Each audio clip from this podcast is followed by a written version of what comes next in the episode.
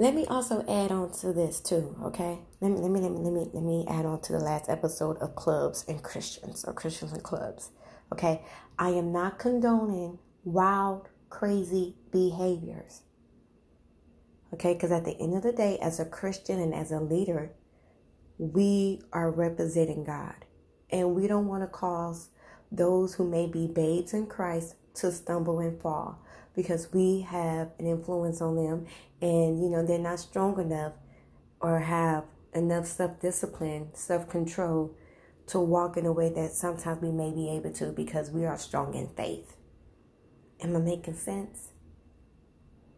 Okay, and again, we don't want to be in these type of establishments all the time anyways, because there are some crazy activities that be going on in these places.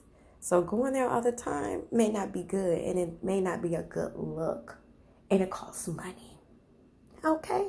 And you could be, saving your money for other things, all right?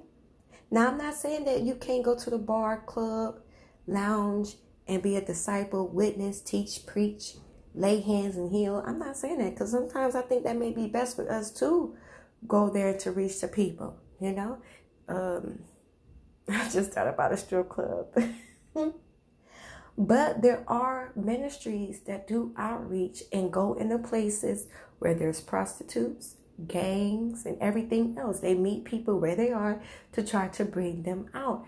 But like I said before, if you're not able and strong enough to go to these places and not indulge in certain activities that you're trying to get people out of or from, stay in your lane. Be safe. Temptation is real. Our flesh is crazy. Satan is real. Okay? All right. And that's all I got to say. I hope I'm making sense. All right.